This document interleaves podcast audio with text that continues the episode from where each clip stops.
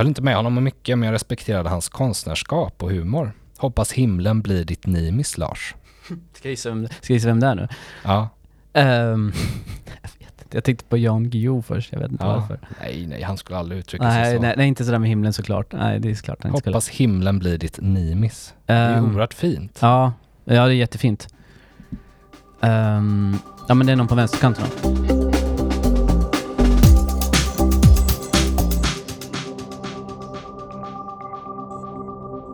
Jag vet inte vilket år det var, men jag minns att vi satt på Humanisten och eh, skulle göra en eh, podd, höll jag på att säga. Men det Mm. blev helt fel. Ett Vi blogg, skulle en göra blogg en, var det va? vi skulle göra en blogg. Ja just det, Det var det precis. som var inne då. Det var inne då ja, och den flugan hakade vi på. Men det var när vi då pluggade religionsvetenskap, som Ja. en del kanske har hört att vi har nämnt i podden. Och ehm, det var ju mycket prat om Lars Vilks eh, inom religionsvetenskap såklart, för det var mycket diskussioner om ja, allt från reaktioner på hans eh, ja, rondellhund till exempel och, Ja, och, hans, och givetvis hans då åsikter och attityder kring då, ja, islam och sådär. och man kan ju också säga att du var ju väldigt inne på religionskritik och ateism. Just det, precis. Så på det sättet var det en naturlig ingång för dig. mm. Och jag var inne på med islam och muslimer och bland annat då islamkritik och Mm. islamofobi eh, och, och den liksom diskussionen och det Mm. ämnet. Just jag, det. var, sen var, tyckte jag var i och för sig väldigt spännande med religionskritik och ateism också då. Jo, jo. Så ja. det blev ju väldigt naturligt att landa mm. i debatten kring vil- Vilks och Ja. skriva ett blogginlägg på det ämnet och det gjorde vi också. ja, just det, det gjorde vi. Mm. Ja, och Mm. inte för att vi gjorde jättemycket på den bloggen, alltså det blev ju inte som att vi hade den under flera år eller sådär, utan Nej, nej. men det blev några, några inlägg och Vilks Ja, ja. var liksom det som sjösatte bloggen. Mm, just det, det var det. Och, när- och när du säger eh, att vi var inne på till exempel religionskritik och ateism, det var ju liksom bara som ett ämne att, att liksom studera och skriva om utifrån Precis. religionsvetenskap. Eh, Jag tänker man kan börja också med vem var Vilks och Mm. vad gjorde han och vad är han känd för? Och han är ju fram- framförallt känd för eh, den här teckningen Mohammed som rondellhund. Mm. Men, och det är många s- faktiskt också som känner till andra grejer han har gjort. Framförallt det här stora konstbygget Nimis som finns i Kullaberg, eh, naturreservatet där, det, som påbörjades 1980 tror jag.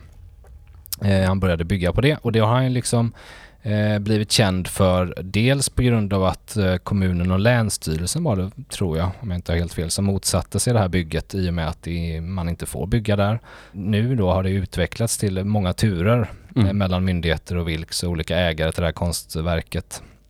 Han har ju liksom lyckats nästla sig runt där i de olika juridiska processerna genom att sälja konstverket till andra. Mm, just det. Bland annat sålt det till någon tysk konstprofessor tror jag och då Mm. gjorde det att eh, rättegången fick tas ytterligare en sväng vilket gjorde att det liksom eh, drog ut på tiden Mm. vilket han kunde använda till sin fördel för att ytterligare hitta olika sätt att komma runt Mm. och, eller liksom förhala hela processen. Mm. Så det är liksom ett pågående verk, det pågår igen idag. Fast nu är ju frågan då när han är död vem som ska underhålla det. För han har ju varit där och liksom underhållit det. Det behöver liksom underhållas hela tiden i, i, eftersom det består av drivved. Alltså det är liksom en gigantisk bygge. Mm. Jag tror att han innan han dog hade varit där en, omkring 7000 gånger eller sånt där, 7000 besök. Okej, Och ja. han siktade på liksom under sitt liv att få åtminstone 10 000 besök då.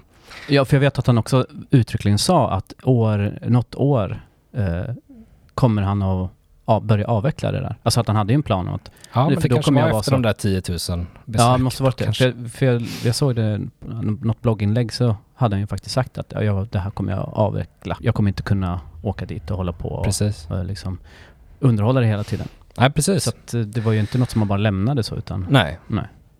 Eh, han hade ju också en del, eh, eh, väckt en del uppståndelse i sin hemkommun, Höganäs kommun. Mm. Han eh, försökte då sälja Höganäs kommun som ett konstverk Okej. för 500 spänn Ja, okej. ja. eh, och blev känd för det. Mm. Det är inte som att Mm. Det är liksom en seriös konst, torr konstteoretiker som plötsligt målar en rondellhund utan det Nej. finns en historia av tokigheter ja, och precis. uppståndelse och liksom väcka, väcka debatt och diskussion och Mm.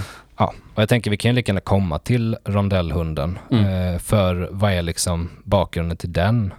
Ja, dels är det ju, eh, det beror lite på hur man ser det, men enligt Vilks själv så är det en kombination, alltså Mohammed som rondellhund, det är en kombination av två stycken fenomen. Mm. Dels det här med de danska Mohammed-karikatyrerna.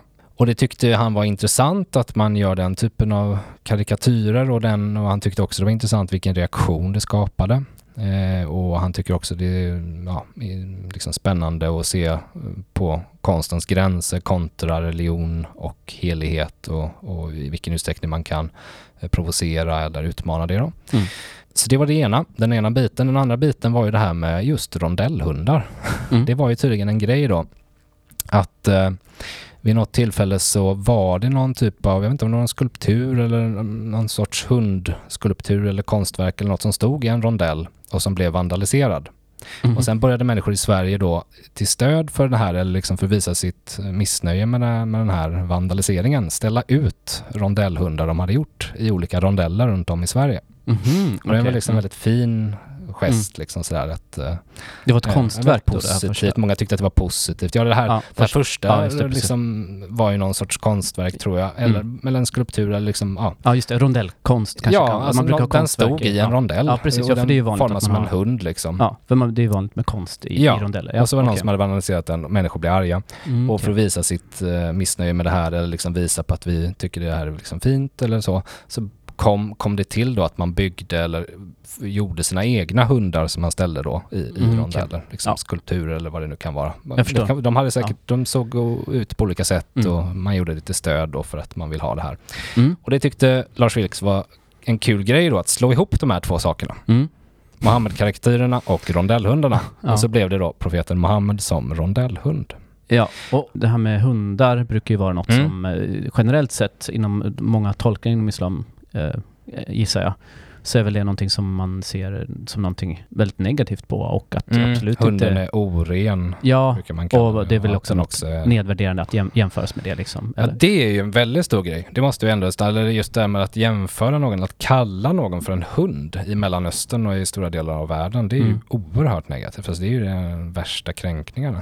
Alltså Och- det, det, verkligen alltså, att, Ja, det är inte bara då Mohammed som, Nej, utan, och, och det, är inte bara, det är inte bara Mohammed som hund, det är inte bara att hunden är oren och hundens syn, eller liksom synen Mm. på hunden i islam, utan det är också generellt kring synen på hund.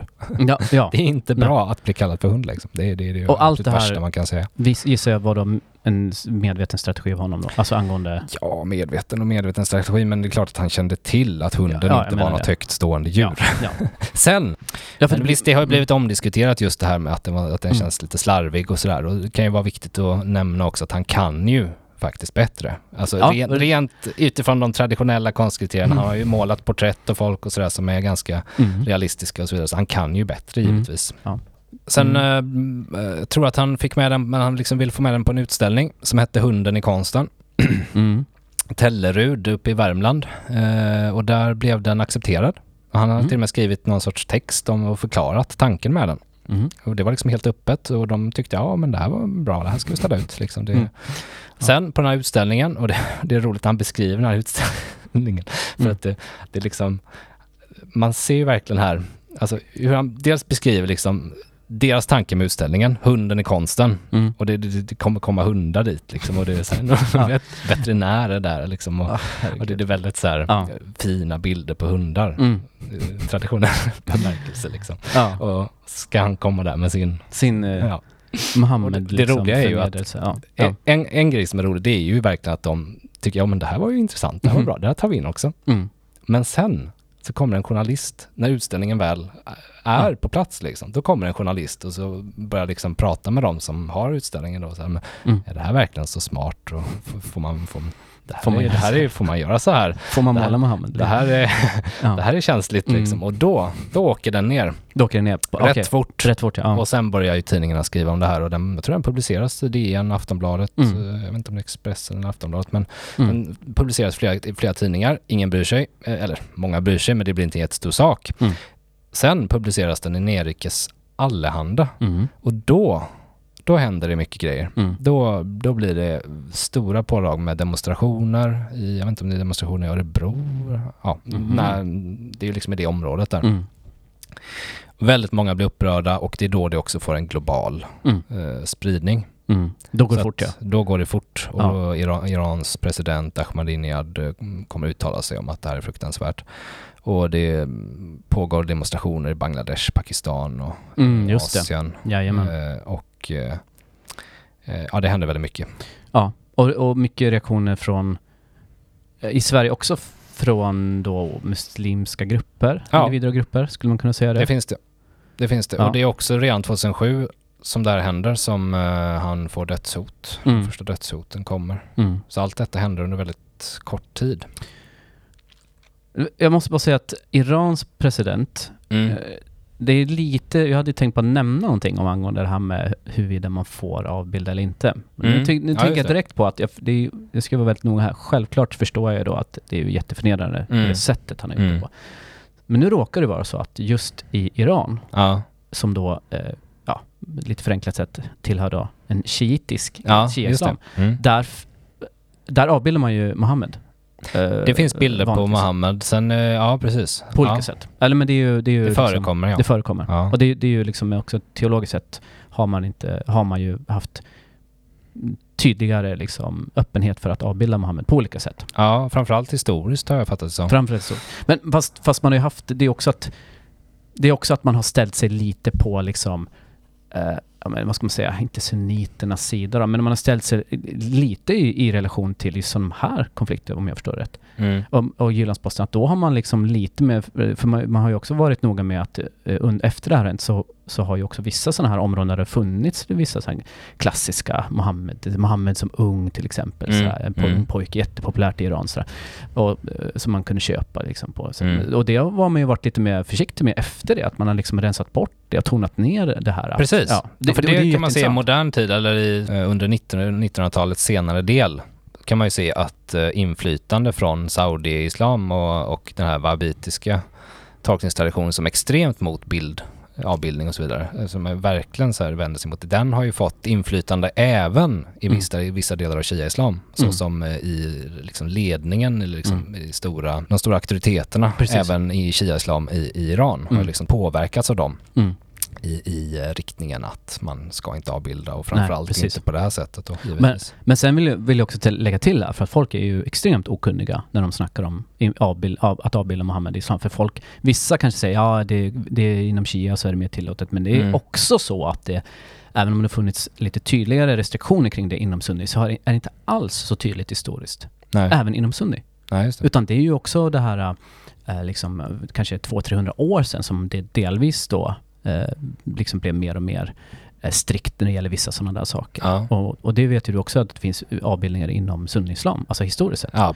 Men då handlar det mycket om att, ja, det var ju självklart viktigt att det var på ett respektfullt sätt. Men jag bara, men jag, men jag bara, bara säger det för att jag stöter på det här bland eh, muslimer också, måste jag Mm. säga. Och liksom en liten jobbig religionsvetare så har jag liksom faktiskt fördjupat mig lite i det där utifrån att vi jobbade med utbildning om islam och vi stötte ofta på det. Mm. Så jag samlade ju på, jag har ju någon liten mapp där jag samlar på mig på de, alla historiska avbildningar av Muhammed som har gjorts även inom sunnislam. Ja, okej. Så det finns ju jättemycket sådana målningar liksom. Så det, det, är det är som en Har man avbildat eh, ansiktet också?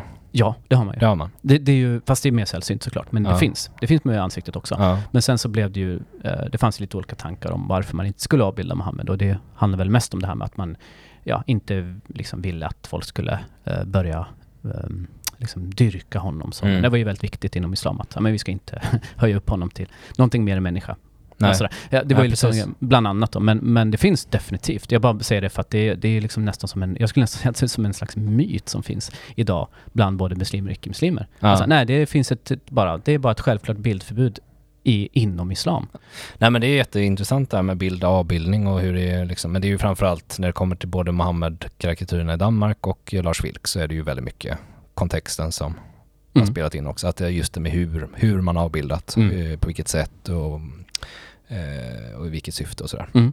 Men eh, jag tänker också, eh, rondellhunden kom ju då 2007. Vet du när han fick eh, polisbeskydd eller vad heter det? B- Ja, livvakter dygnet runt? Eh, nej, det vet jag inte. 2010. Det var efter självmordsbombaren i, Okej, på Drottninggatan. just det. Jo, nu när du säger det så. Det var, och då var det väl typ, var det Reinfeldt? eh, som Ja, är rikspolischefen tror jag. Okej, jag Någon fick, får rätta mig om jag har fel. Men eh, någon högt upp, alltså eh, liksom högt uppsatt inom polisen bestämde att du ska ha beskydd varken du vill eller inte. I mm, princip, han hade liksom inget val. Och Just det var ju lite grann, måste det varit kopplat till att eh, han har ju skrivit uh, självmordsbombaren där i Drottninggatan har ju Mm. skrivit om Lars Vilks. Ja, det, det var ju väldigt mycket om brev. det. Ja, jag, visste, jag minns det här brevet. Ja, Det var... um, han det pratar om grisen. Grisen Vilks, ja. Grisen Vilks. Det var väldigt mycket fokus på Vilks Ja. grisen Vilks, det bland annat för det var, det, var, det var ju därför han gjorde, bland annat, det var också för att Sverige hade trupper i Afghanistan ja. och det var också för grisen Vilks liksom eh, av, eh, ja, eller liksom mm, avbildningar, Ja. ska säga. Det står ju där i hans självmordsbrev, ja. Eller, Så det- och, och, man kan ju höra, höra hans inspelning också när Precis. han läser upp det här brevet. Så efter 2010 då så hade han ju livvakter dygnet runt i princip. Och eh, nu har ju, alltså, jag vet inte, det förstärktes ju också. Det var ju en viktig händelse där i, i Köpenhamn. Skotten i Köpenhamn, där när han eh, hade en föreläsning, eller skulle ha en föreläsning på ett ställe i Köpenhamn och det var en eh, kille som försökte ta sig in och försökte skjuta. Mm. Nej, vilket år var det här? var- eh, 2015. Yes, okej. Mm. Eh, då var det ju en person som faktiskt hade som syfte att döda Mm. Lars Vilks. Han skulle ju hålla en föreläsning där på en konferens tror jag det var. Mm. Eh, Ja, jag måste säga att jag vet så sjukt lite om det här. Det har inte pratat så mycket om det. nej, det har ju faktiskt inte gjort det i, i relation till hur omfattande, eller liksom ändå stor grej det var. Mm. Men vad, frågan är om inte det var i den här svängen när det var väldigt mycket dödshot mot Vilks hela tiden. Och Mm. folk började liksom, eh, märkligt nog, se det som vardag. Vardag. Mm. Men men nu, nu undrar jag så här, hur Mm. mycket visste man kring hans egna åsikter om islam? För det känns som att det, det, det är ju något som, det är ju jätte, eh, det är ju jätte många som, som liksom bakar in det. Ja. Eh, och det, det förstår jag också. Samtidigt är det lite intressant då att hur, eh, hur mycket av de åsikterna och attityderna och, och intresset att liksom hänga i olika tydliga så anti-islam-miljöer liksom. Ja. Hur mycket visste man om de åsikterna och liksom det att han då hade Just det, vid, vid rondellhundens eh, tid. utifrån att jag har lyssnat på honom i eh, olika poddar och program och Mm. intervjuer och sådär så tycker jag att eh, han har en ganska liksom kör den här religion ska inte hamna i Ja, politik och så vidare och den Mm. kan ju riktas liksom mot islam så som en världsreligion med, Mm. med makt och inflytande i, på många ställen i världen. Mm, Så det är definitivt. liksom den klassiska positionen, det är där Vilks kommer ifrån på något sätt. Ja, ja visst. Mm. Och sen har liksom inte han hängt med på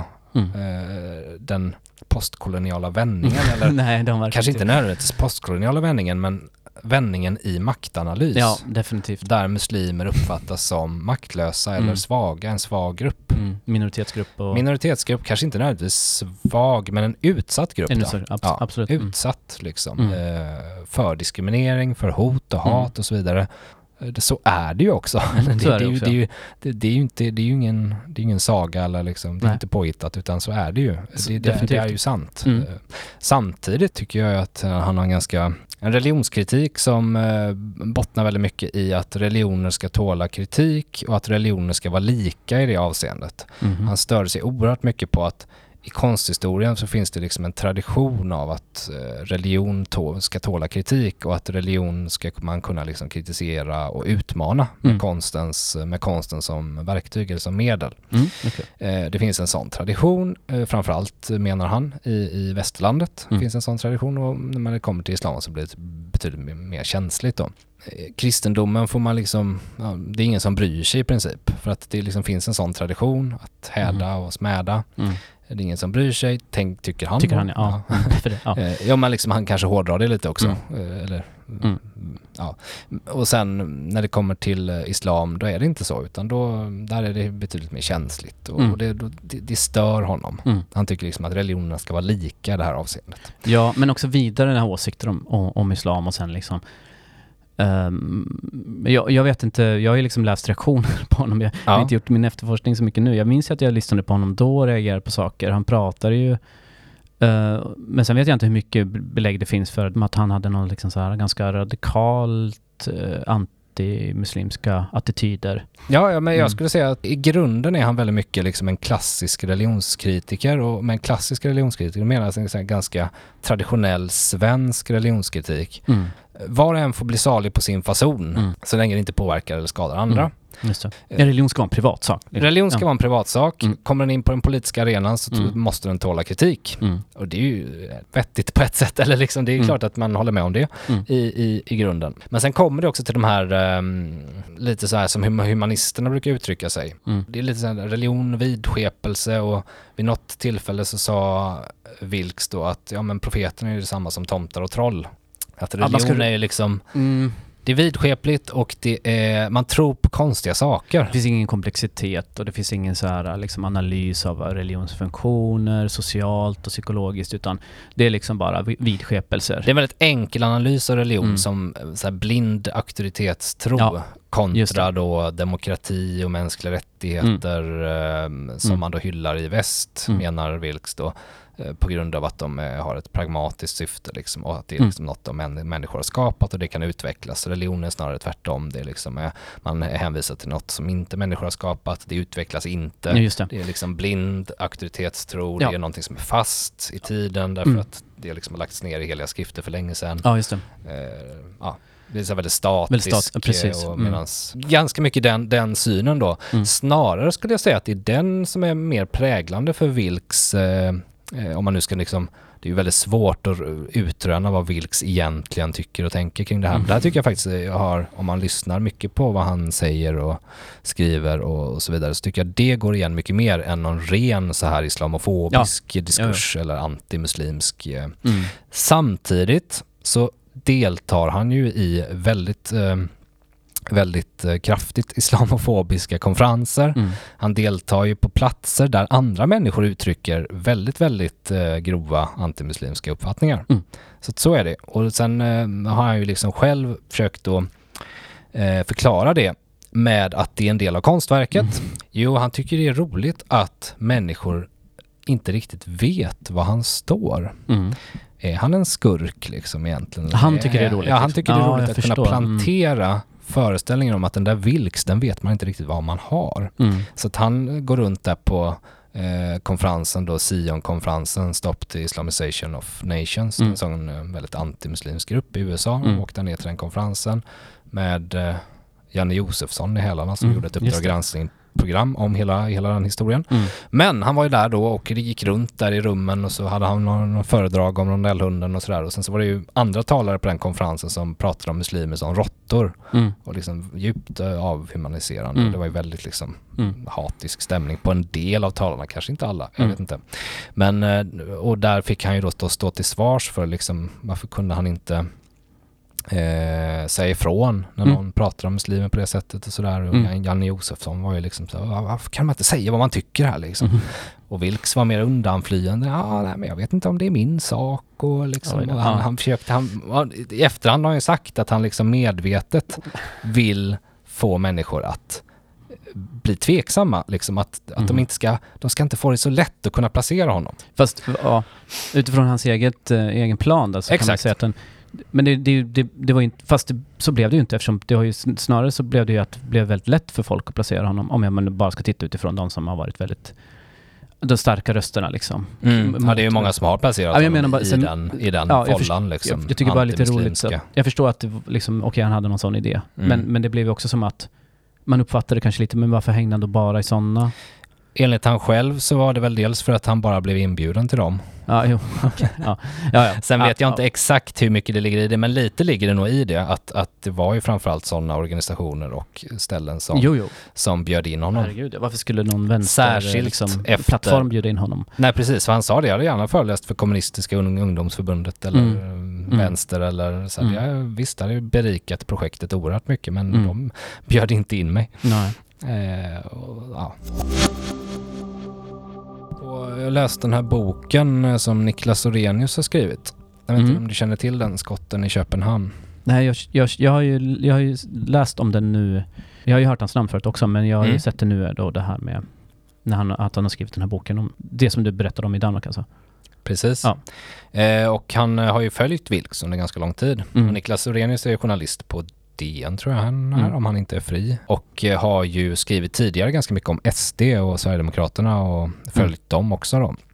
Så mycket har han ju lite det perspektivet att han lägger in den antimuslimska rörelsen eh, och högerpopulistiska rörelsen som kontext och bakgrund för sin, eh, sitt, sin, vad ska man säga, sin granskning av Vilks också. Mm. Men det är inte bara det perspektivet han lägger in utan han tycker ändå det är en bra, alltså det är en journalistisk bok och den är bra på det sättet att den lyfter olika ämnen som aktualiseras av Vilks på olika sätt för det är så himla många olika ämnen som lyfts. Mm.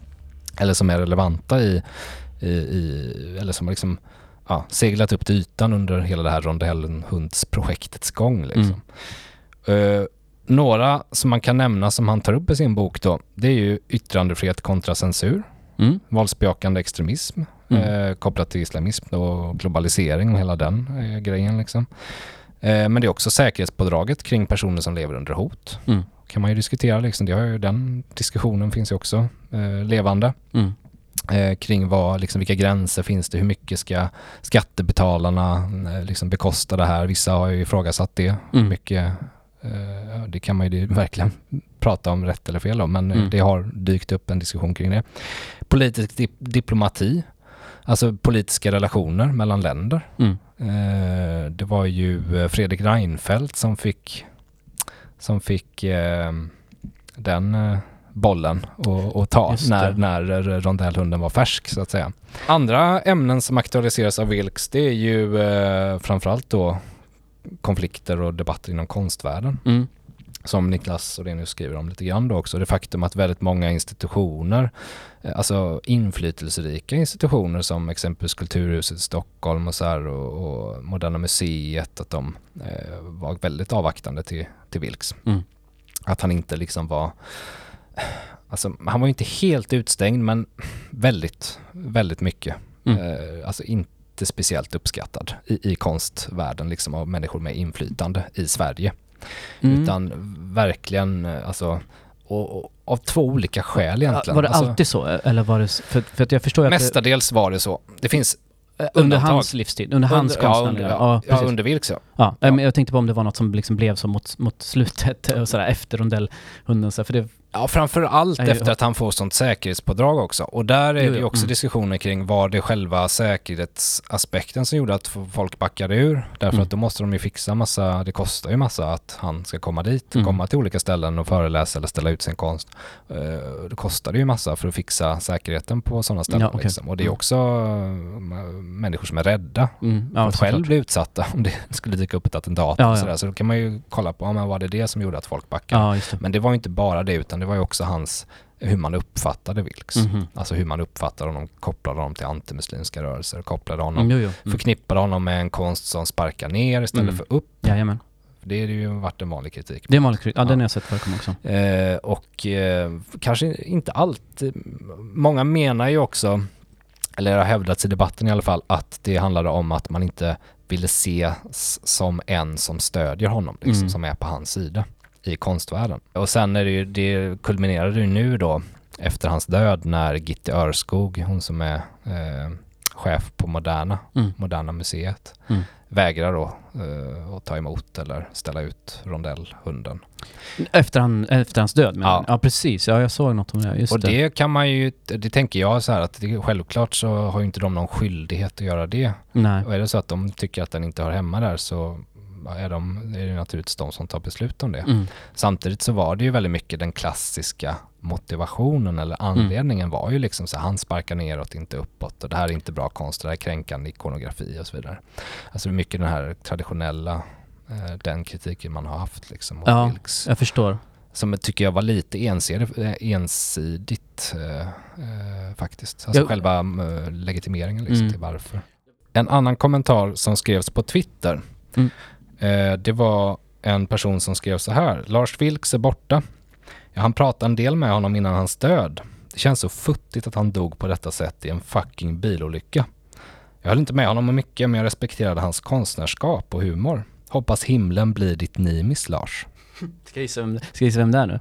Ja, Ehm, jag tänkte på Jan Guillou först. Jag vet inte Ja. varför. Nej, nej, han skulle aldrig uttrycka sig Nej, så. nej, nej, inte sådär med himlen såklart. Nej, det är klart han inte skulle. Hoppas himlen blir ditt nimis. Det är Ehm, oerhört fint. Ja, ja det är jättefint. Ehm, ja men det är någon på vänsterkanten då. Ja. Billan Osman. Jaha!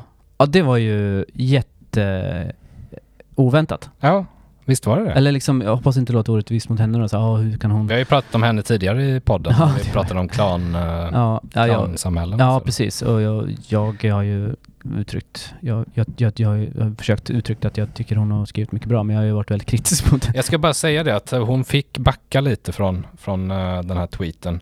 Eh, det här som jag sa då, jag höll inte med honom om mycket men jag respekterar hans konstnärskap. Det här med att hon skriver att hon respekterar hans konstnärskap, det störde sig folk på och då eh, skrev hon någon till, eh, något tillägg om att det inte liksom betyder, eh, eller liksom att hon, hon backar lite från just det då. Mm. Att respektera hans konstnärskap, för det tolkas av människor som att hon liksom typ på något sätt Ja, du tycker att det var bra konst eller liksom, ja, i princip. Ja, va. ja, men, Så men, att de backar lite från men, det, men va?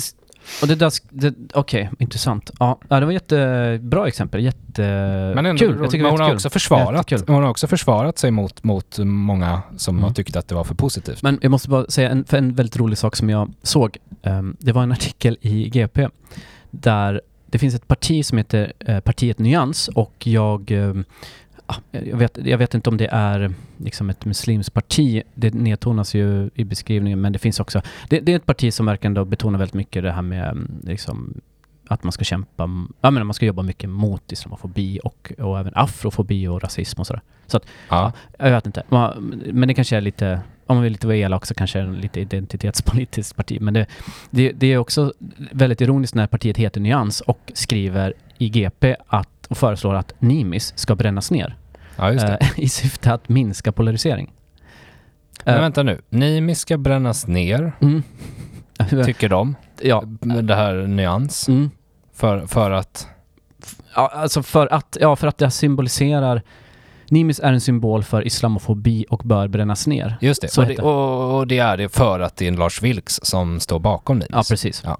Och, Det som är liksom grejen. Ja, precis. Och jag, um, ursäkta att jag skrattar lite, men jag tycker det bara är så ironiskt att partierna heter Nyans. För då tänker de man ska ju, vara nyanserade. man tänker på nyansering och så Ja. att de att de då i samma eh, liksom artikel trycker på att Nimis ska brännas ner och att ett av de syftena att det ska brännas ner är för att minska polarisering. Ja. Ja, det Men det, jag... det, är roligt för att det är så extremt angående den här diskussionen om att skilja mellan person och verk. Ja, ja. Eh, Ah, här men det är också det som att det är ett annat verk. Det, Ja. det har ju ingenting med, Nej, men, med rondellhunden att göra, här- mer än att det är av samma upphovsman. ja, ja, det är det som är då... Här, Och det är här, roligt också att man ska inte bara ta ner det, eller så Nej. man ska bränna Mm, ner det. det är helt fantastiskt. Alltså här, det är ju helt otroligt alltså. Men, och, det är som och, att de vill att det ska bli så, eller liksom, ja, det, fast det kanske är ett syfte då, att man ska verkligen gå hårt mot hårt där liksom. precis som du sa så kan man ju säga att det här är motsatsen till att skilja person från verk. Ja, jo, Det här, jo, det här är motsatsen. Här är liksom, nu är det liksom identitetspolitik eh, liksom all in här. Mm. Eh, hur man då resonerar här. Och då är det, dels är de lite inne på eh, ska, riskerna med det här Nimisbygget och då det, låter det som nästan som någon så här eh, super, vad ska man säga, konservativt, eh, så här rätt ska vara rätt eh, parti. Mm. För att de pratar om att ja, men det här är ett, det är liksom rätt, det är ju ett svartbygge här egentligen. Eller det är liksom, Ja, Förstår du vad jag menar? De ja, pratar ja, mycket om det. Ja, ja, visst. Ja. kan man ha det. det kan man ju... Den ingången då, abs- att man absolut. vill riva det för att det är ett svartbygge. Ja. Ja, Mm. och det är farligt för allmänheten. Och de pratar också om att det är väldigt, flera gånger så får liksom räddningstjänsten rycka ut för att hjälpa människor som har skadat sig genom besök det. Ja, okej. Ja, visst. Då kan man undra om de har något ansvar då. ja, precis. Um, men det är ju ja, det är konstigt att de blandar in det, för det blir också, okej.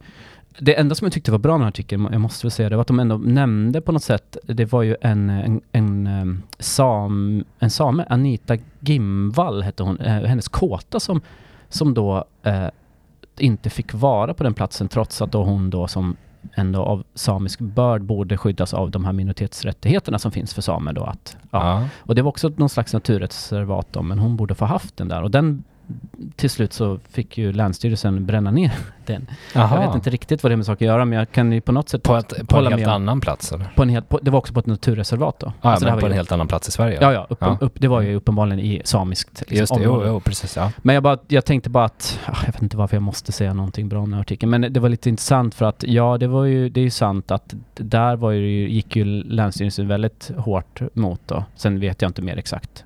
Mot det. den där samiska... Ja, den samiska Ja. liksom, Mm. jämfört med då Nimis. Ja, ja, ja. Ja. Mm. Men jag kan säga hur deras resonemang är. Mm. Det är det som är det viktiga och då är det lite att det här symboliserar då Nimis, det symboliserar för många även osämja och polarisering.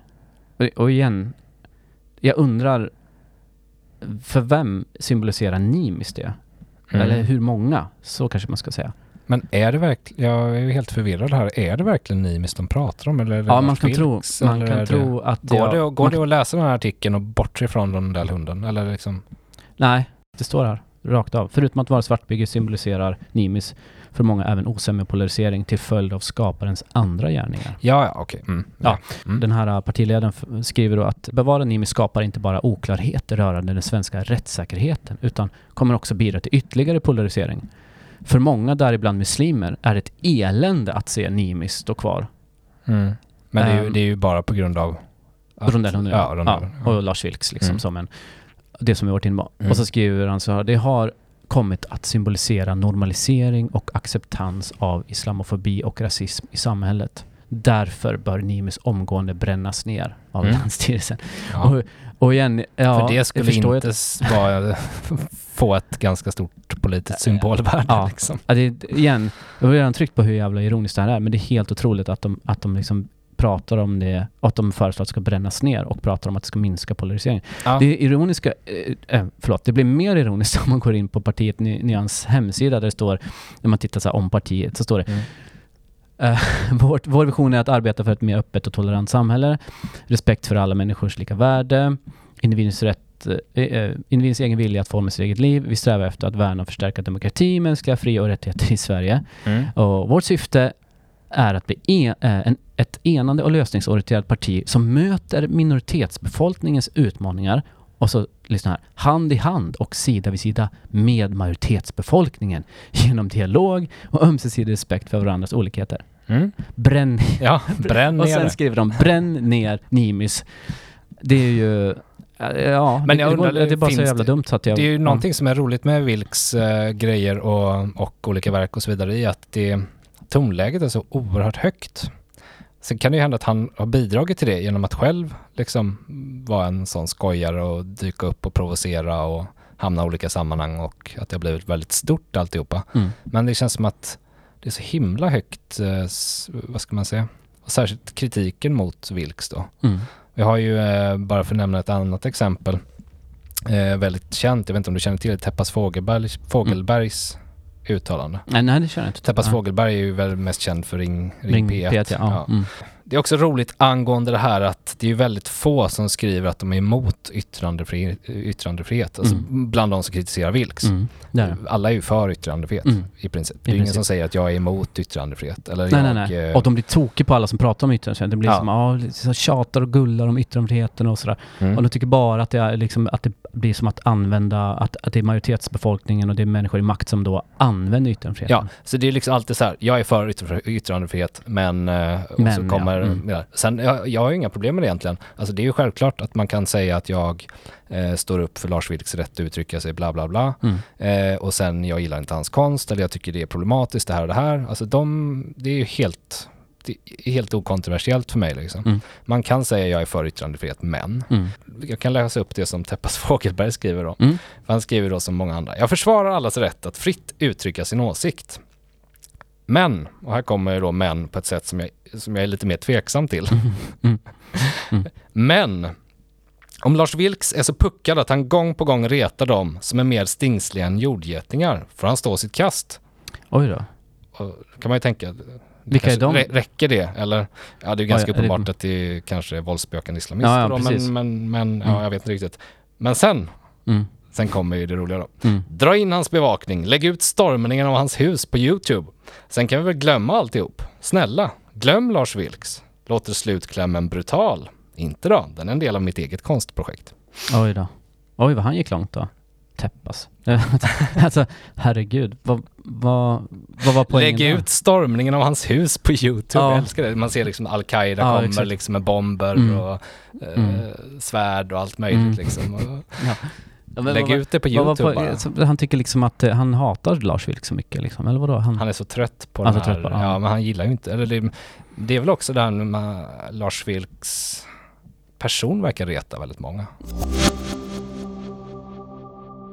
Angående det här då liksom synen på Vilks och hur, hur jobbig han är eller liksom hur Mm. upprorisk eller vad man ska säga. Eh, så finns det Eh, Niklas Orenius har ju följt honom på olika konferenser, olika sammanhang. och i Norge så anordnades ju en eh, konferens där man hade gjort eh, eller haft ett tema som handlade om Henrik Ibsens pjäs En folkefiende Mhm. från 1882. Ibsen är ju en av Norges stora Mm. liksom, så här, det. litteraturstjärnor. Liksom. Mm. Eh, jämförs ofta med Strindberg. Mm. så vidare. Okej. Ibsen hade ju skrivit en, en pjäs då, Folkefiende, Mm. Som handlar om eh, en strid mellan en obekväm sanningssägare och ett hycklande etablissemang i en norsk småstad. Okej. Mm. Och det är en ganska enkel liksom, handling. Eh, vattnet i en badanläggning i den här staden är förgiftat. Och badgästernas hälsa är i fara. Och då finns det en person i pjäsen som heter Dr. Stockman som kräver att badet stängs till vattnet har renats. Men stadens makthavare vill inte det här. De vill inte att den här sanningen ska komma fram. Eh, Och det här giftiga vattnet då, det är ju dålig publicitet, dåligt för affärer och så vidare. Mm. Och politiker och affärsmän försöker sätta press på lokaltidningen då att tysta detta Mm. och eh, de stoppar sin pu- planerade publicering liksom, Mhm. av, av det här giftavslöjandet då. Mm. Och eh, han försöker, den här Dr. Stockman då som ska vara liksom visselblåsaren då, om Mm. man har en modern term. Mm, mm, mm. Han blir stoppad överallt och ingen vill hyra ut lokal till honom. Och när det ändå till slut blir en samling så utvecklar sig det här mötet som de då har till en någon sorts anklagelseakt mot honom. Att Mhm. han är en folkfiende. Mhm. Trots att han är då en sanningssägare. Mm. Så verkligen liksom att stå på, äh, Ja, stå det. med fanan högt. Mm. Och det slutar ju då med att eh, det blir en uppretad mobb, han förlorar jobbet, hans barn mobbas, alla vänder sig mot honom och hans familj. Mm. Alltså han är verkligen utsatt här. Mm. Eh, och eh, då har de liksom gjort det här som en uppsättning i den här konferensen. Då ska de bjuda in personer som idag är folkefiender. Och de har bjudit in bland annat Lars Vilks då. Mm. Så det är liksom en, och därför som Niklas Sorenius är med och bevakar den här konferensen. Mm. Och eh, det är massa olika personer som är inbjudna. Men eh, det som eh, händer framförallt då, det är ju att han eh, börjar diskutera eh, det här temat med folkefiender då, liksom vem är en folkfiende och så vidare. Då finns det en annan person som är inbjuden som heter Thomas Ostermeier, en tysk teaterdirektör och regissör. Och han beskrivs som någon sorts bad boy i, i, i teatervärlden. Eh, och eh, idag så turnerar han runt med en uppsättning som heter just En folkefiende. Mm. Och den här Thomas Ostermeier, han gillar inte Lars Vilks, det är ganska uppenbart. Niklas Orenius beskriver då eh, hur de diskuterar med varandra i, på den här konferensen. Mm. Han menar på att "Nej, men Lars Vilks, du är ingen riktig folkefiende. För eh, du, det är liksom ingen bra liknelse mellan dig och den här Dr. Stockman i Ibsens pjäs. Därför Mhm. att den här Dr. Stockman han säger en sanning, vattnet är förgiftat. Mhm. Medan eh, den här Thomas Ostermeier då, han menar på att ja men Vilks, du talar ju om åsikter, denna åsikt får inte höras. Det är ju inte samma sak. Mhm. Mm. Eh, och Lars Vilks menar på ja, ja, ja, fast, fast, fast jag går ju ändå liksom på tvärs mot det, off- de officiella åsikterna och jag säger ju sånt som man inte får säga och så vidare. Och, Mm. och sådär. Och Thomas Ostermeier, han, han, liksom, han, han håller inte riktigt med utan han säger så här då. Det är en enorm skillnad mellan att ha den åsikten som Lars Vilks har och att slå varm om förgiftat vatten. För när det gäller förgiftat vatten finns det inte olika åsikter eller olika perspektiv. Antingen är du död när du har druckit eller så är du det inte. Ja, okej.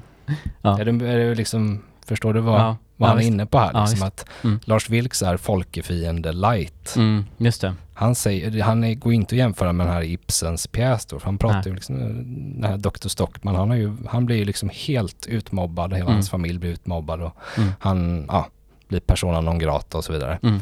Medan Lars Vilks, han pratar med åsikter och ritar en hund och så där, det går inte att jämföra va? Mm. Okej. Utan det här med att säga att vattnet är förgiftat, det, ja. är- Det är objektivt liksom. ja, det är objektivt. Mm. Och vem är då eh, en folkefiende egentligen då? Mm. Och i, framförallt den här Thomas Ostermeier, vem tycker han själv då? Mm. Jo, han själv, menar han. Eftersom hans uppsättningar angriper kapitalismen. Jaha. Därmed är han Ja, ja. en obekväm sanningssägare.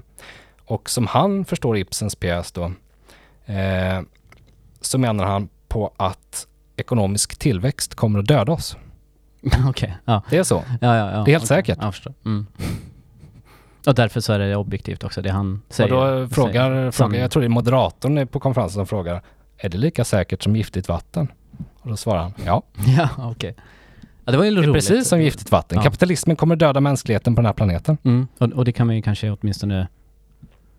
Det kan man ju diskutera i alla fall. Det kan man göra. Ja, det kan man göra. det kanske finns en komplexitet i vad kapitalismen har lett till. Ehm, Men, jag tänkte det var så det var rolig, roligt att de var så är så rolig punchline där med... För Att de först avfärdar- Ja men först avfärdar Vilks Alltså- liksom, och då, kan man, då, då kände jag ju liksom ändå så att ja men, oh, men det håller jag ju med om. Så Mm, här, precis, att det det, var, precis. det är en skillnad på liksom det här med att säga obekväma saker och ja, att precis. påtala man liksom får- att det, och nu ska jag göra det är här. förgiftat. Ja, Liksom. Ja. Eller nu ska jag måla det här och det tycker de här absolut inte att man får göra. Ja. Men det tycker jag att man får. Ja. Ja. Det är så roligt att han har ju liksom, Mm. ja ja, du har poängerna där och sen så kommer liksom Men sen så kommer hans egen... Ja. Ja, och då var det lika objektivt då liksom. Som Ja. Att, ja. Men en ännu mer rolig grej då, det är att angående att han då skulle vara den riktiga folkfienden. Mm. Det är ju då, och eh, Niklas Orenius skriver ju det, att han beskriver den här Thomas Ostermeier som en kung i alla teatersammanhang. Mångfaldigt dekorerad, prisbelönt i Frankrike, i Tyskland, Italien, i Serbien. Mottagare av Guldlejonet i Venedig. Mm. Hedersgäst här på den här Mhm. Ibsen-stället då. Och han skulle då vara Han är då den största folkfienden. Ja. Och han Ja, står och tjatar med Lars Vilks. Lars Vilks som- Du är inte en riktig folkfiende. Det är jag som ja. är folkfiende. ja men det är ett roligt exempel på någon som liksom vistas i sådana här väldigt sådär privilegierade, pri- alltså liksom konst eh, och kultursammanhang. Väldigt, Ja. väldigt, väldigt hög status liksom. Och då står då samtidigt Lars Vilks livvakter med Mm. varsin Mm. kulsprutepistol. Precis. Liksom, och står liksom och tittar nervöst åt olika håll. Ja, precis. Det var ju så extremt utsatt ja. Ja, han hade ju samma eh, beskydd som, som statsministern i princip. Ja. Om man nu ska spåna in i framtiden, Mm. tror du att det kommer liksom lägga sig nu den här diskussionen? Alltså på vilket sätt kommer Lars, Vil Lars Vilks vara aktuell efter sin död? Tror du att det kommer fortsätta dyka upp eh, debatter kring, kring rondellhunden eller tror du att någon annan kommer ta stafettpinnen? Eller tror du att vi kommer att gå Någon, annan, vidare till helt andra diskussioner? någon annan konstnär menar du eller? Ja. Tror du att vi kommer fortsätta Ja. diskutera? Ja, det var en bra fråga. Jag Liknande. tror ju att eh, som det ser ut just nu så tror jag att det här har sånt symbolvärde, eh, Vilks och Mm. rondellhunden, från båda, från båda sidor som vi varit inne på. Ja. Så tror jag definitivt att det kommer fortsätta. Man kommer fortsätta använda Lars Vilks som ett pikant exempel kanske? Ja, det tror jag. F- tror jag. Framförallt eh, eftersom det finns så mycket som folk kan använda det till. Liksom. Mm. Det är så perfekt för, för de som är kritiska också. Och liksom, eftersom man också hade det där som varit inne på, tveksamma åsikter kanske en del Ja. tycker. Och, och liksom de här sammanhangen. Så det blir ju liksom, det blir så mycket som man kan säga om det. Och så, om man hade gjort det där och var en så här supertydlig liksom ant, vänster antirasist-snubbe också, då hade det varit en annan sak kanske. Ja. Det har ju fortfarande folk reagerat som, som gjort, men nu är det ju också det här med att, alltså jag tror att man kommer diskutera absolut, men sen så får man ju se om, eh, längre fram så tror jag väl att till slut så kommer det lägga sig liksom åt, så Ja. jag tror att folk, folk, det kommer bli en del av historien och det är klart att den där rondellen kommer ju alltid liksom finnas, liksom, precis som med andra historiska avbilder av Mohammed som inte varit nedvärderande bara finns kvar. ja. Det kan man inte neka till. Men jag tänker dyker upp en uh, konstnär som gör någonting tokigt och galet och som folk blir upprörda och sura över som Mm. på något sätt kan kopplas till det här kulturkriget liksom, då, då kommer ju Vilks att komma upp som en referens i Ja, debatten. definitivt. Ja. Det, det går ju inte att komma undan. Du har lyssnat på Nagelfararna. Idag med David Westberg och mig Jimmy Manuelsson. Producent för podden är Elinor Wilson. Har du frågor eller synpunkter så får du jättegärna mejla oss på nagelfararna.gmail.com. För uppdatering om nya avsnitt, följ oss gärna på sociala medier där vi heter Nagelfararna.